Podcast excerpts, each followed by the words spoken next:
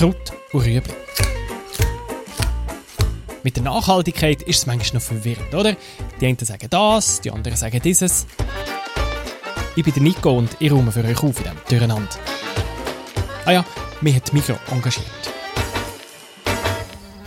Ja, eindrücklich ist, wenn wir jetzt die Blütenpracht, die wir vor uns hier haben, anschauen, wie, wie das summt.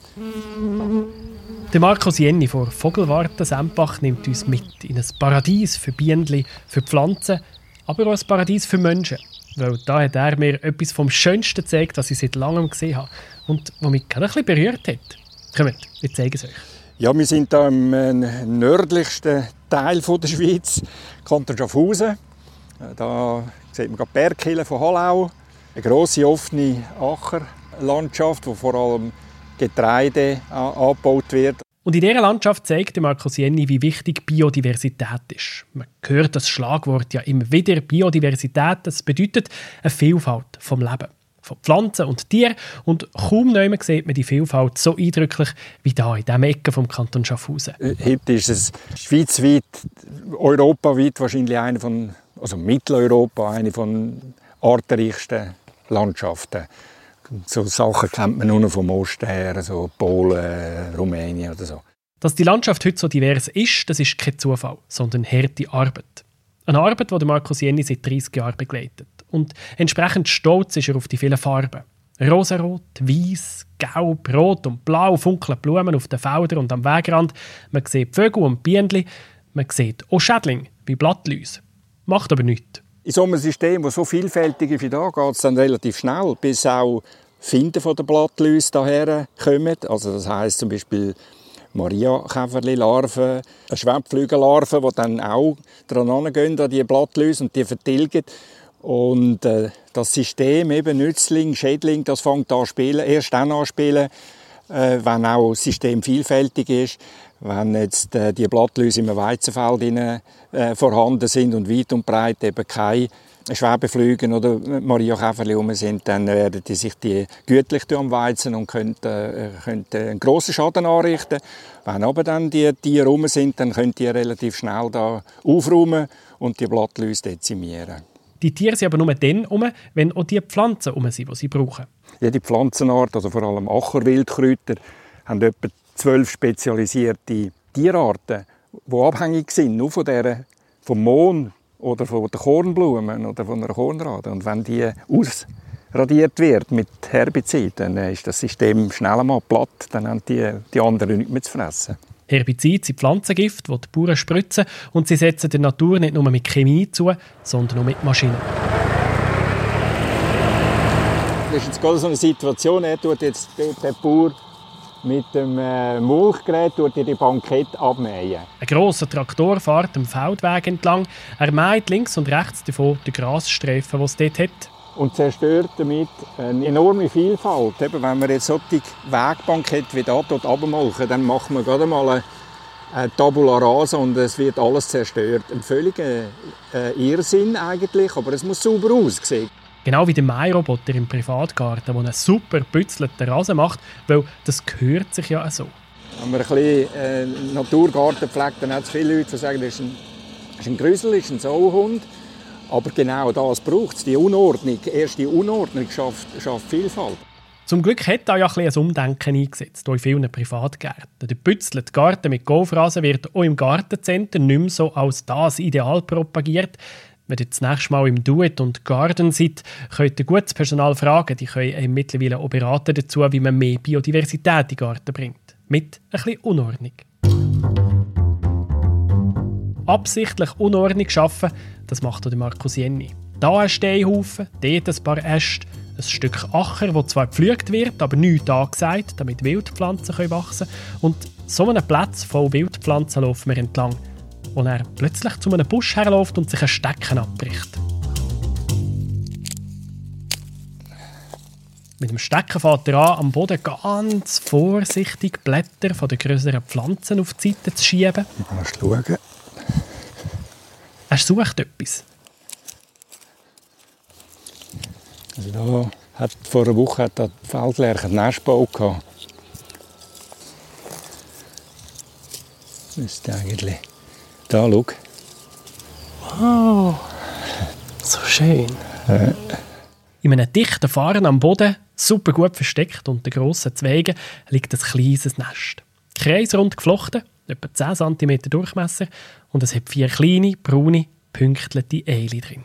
Das ist eine Feldfläche, die hat äh, letzten Samstagmorgen, als ich da meinen Rundgang gemacht habe, habe ich gesehen, dass sie Nest baut. Dann hat sie vier Tage eingelegt, das ist normal, vollgelegt, vier Eile. Und ähm, sehr geschützt natürlich, mhm. Picobello geschützt. Und für einen Städter wie mir hat es etwas mega Berührendes gehabt, so ein Gelegt zu sehen. Die Mutter war nicht im Brüten? Ja, sie ist jetzt am Futter irgendwo. Okay. Normalerweise brütet sie aber jetzt. Jetzt holt sie zu essen, bevor sie weiter ihren Nachwuchs ausbrütet.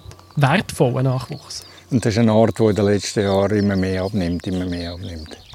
Mit intensiver Landwirtschaft verträgt sich die Feldleiche halt schlecht. Getreidefelder sind heute so dicht angesagt, dass sie nicht mehr reinschleifen kann. Und wenn sie ihr Nest am Wegrand baut, dann kommt der Bauer und meint drüber. Natürlich nicht aus bösem Willen. Er weiß es einfach nicht besser. Müsste der Bauer an der Hand nehmen und ihm das erzählen, das, was wir jetzt vorher da miteinander ähm, besprochen haben, ihm erzählen. Oder ein Nest, das er gerade übermäht hat, zeigen, du, schau mal, da war jetzt ein Feldlerchennest drin. Gewesen. Dann macht es plötzlich Klick und dann ich gedacht, ja, äh, ja äh, warum eigentlich? Muss ich das machen?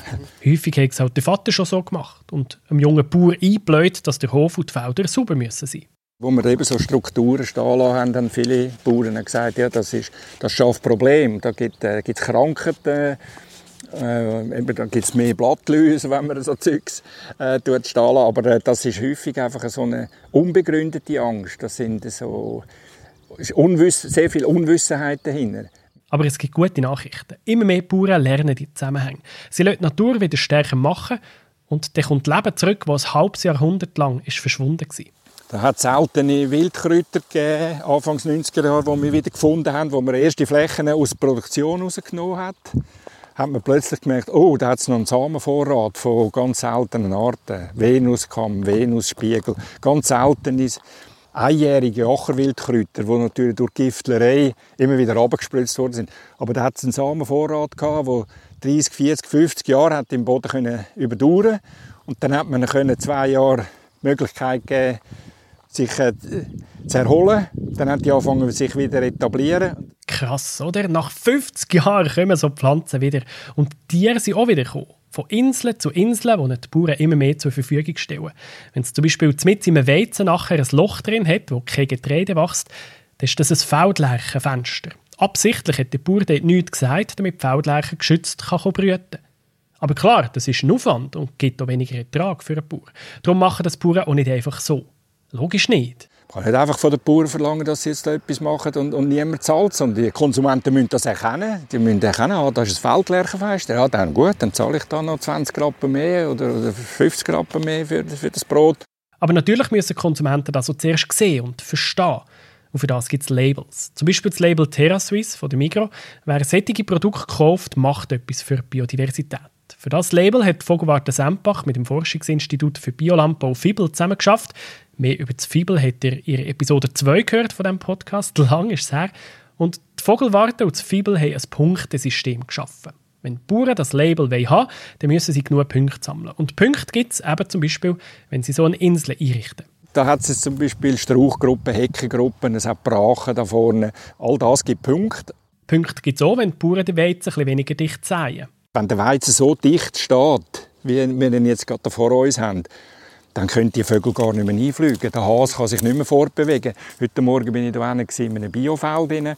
Da ist der Hase locker durch den Biobestand durch und ist zwei Meter vor mir hergeguckt. Und da kann er sich nicht mehr fortbewegen oder die Feldlerche kann er nicht mehr brüten. Und das versucht man dann auch zu etablieren. Das gibt Punkte. Bei diesem Punktesystem ist auch IP Swiss dabei, das Label mit dem Marienkäfer, das habt ihr sicher auch schon gesehen am Bauernhof, die müssen die Bedingungen erfüllen. Zusammengefasst sagt Markus Jenny, IP Swiss, Terra Swiss und Bio sowieso sind gute Label für die Biodiversität. Alles, was dann eher so standardmäßig gesetzliche Auflagen sind, sogenannte ökologisch Leistungsnachweis, das genügt jetzt für die Biodiversität zu wenig. Also da etwa zwei Drittel der Bauern, kann man sagen, müssten noch ein bisschen mehr äh, leisten, damit auch wirklich der Biodiversität etwas hilft oder dass das System wieder gesundet. Immer mehr Bauern machen freiwillig etwas für die Biodiversität, aber ganz gehen sie auch doch nicht ohne politischen Druck, sagt Markus Jenny. Wenn die Agrarpolitik andere Weichen stellt, und da sind wir jetzt ja im Moment wieder in so einer Phase rein, das müsste äh, eben mehr Nachhaltigkeit in der Agrarpolitik kommen. Und das ist wieder ein Hin und Her. Und das geht nicht. Und die anderen sagen, mal, das geht. Die IP Swiss sagt, mal, das geht. Und dann die anderen sagen, nein, geht nicht. Und der Bauer, das Hin und Her, das begleitet uns seit x, x Jahren. Das ist die eine Geschichte, das ist die grosse Baustelle. Aber die andere Baustelle ist, und das ist spannend, eben, dass sich der Markt bewegt. Die Konsumentinnen und Konsumenten denken heute anders als noch vor zehn Jahren. Man merkt, oh, ja, weniger Pestizide, gesünder ernähren, vielfältiger ernähren, diverser, äh, viel, weniger Fleisch essen. Das trägt auch dazu, dazu bei, dass die Systeme sich können, äh, etablieren können. Die Leute wollen gesund essen, probieren gerne noch mal etwas Neues aus und das ist ja auch Biodiversität, wenn Brot halt nicht immer aus Weizen ist, sondern auch mal aus Emmer. Darum habe ich dann eben wieder angefangen mit Emmer und Eichhorn, weil ich den Bauern und den Konsumenten aufzeigen, wie früher Ackerbau betrieben worden ist. Emmer und Eichhorn ist schon zur Römerzeit ist das rückwärts gegangen, weil man dann den Weichweizen abgebaut hat.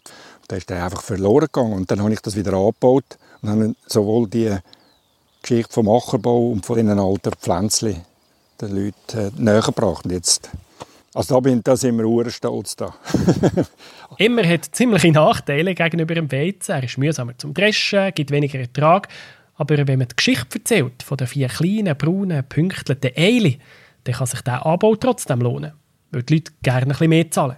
Das ist ein teurer Preis. Aber man sieht, wenn du immer Brot äh, isst, dann hast du Feldflächengesang quasi in der Verpackung. Rein.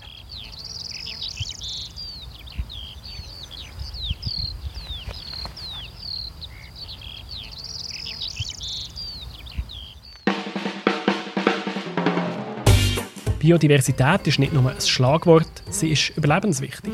Die äh, arbeiten wie wild an die Bienen. Und die arbeiten nicht einfach zum Selbstzweck, sondern die haben, die haben eine Aufgabe. Die äh, liefern einerseits da vorne Honig bei dem äh, Imker, der das in Stand hat. Andererseits tun sie Pflanzen bestäuben. Sie tun, äh, beitragen, dass die Pflanze nachher Samen produziert. Eben durch das sie die Blüten besuchen und dann den Pollen weitertragen. Also das ist ein ganzes System, das da funktioniert. Und solche intakte System braucht es wieder mehr. Dass alle Tiere genügend Futter haben, genügend Möglichkeiten haben, um sich fortpflanzen und ein Agrarsystem aufbauen, wie, wo einfach wieder vielfältig ist, wo allen Tieren und Pflanzen Möglichkeiten gibt, sich zu entwickeln und am Schluss eben auch für den Menschen entscheidend ist, dass er Nahrungsmittel kann, äh, produzieren und, und äh, Nahrungsmittelversorgungssicherheit gewährleisten. So ein System kommt nicht von selber, es braucht Inseln. Die Tiere haben eine beschränkte Mobilität. Die können nicht einfach da rasch 20 Kilometer rumfliegen. Die haben vielleicht 200 Meter bis zum kleinen Stock dort unten, holen die ähm, Nahrung da und fliegen wieder dort runter. Und wenn halt keine, weit und breit keine so Inseln rum sind, dann, äh, ja, dann funktioniert das System nicht. Bauern schaffen solche Inseln und verdienen sich so ein Label. Terra Suisse, IP Suisse oder Bio empfiehlt Marco Sieni. Wer beim Einkaufen auf diese Label schaut, der hat Lerchengesang in der Packung. Und ermöglicht solche Momente. Da, schau. So schön. Äh, das Vollgelegt, vier Eile. Sehr geschützt natürlich. Mhm. Pico Bello geschützt.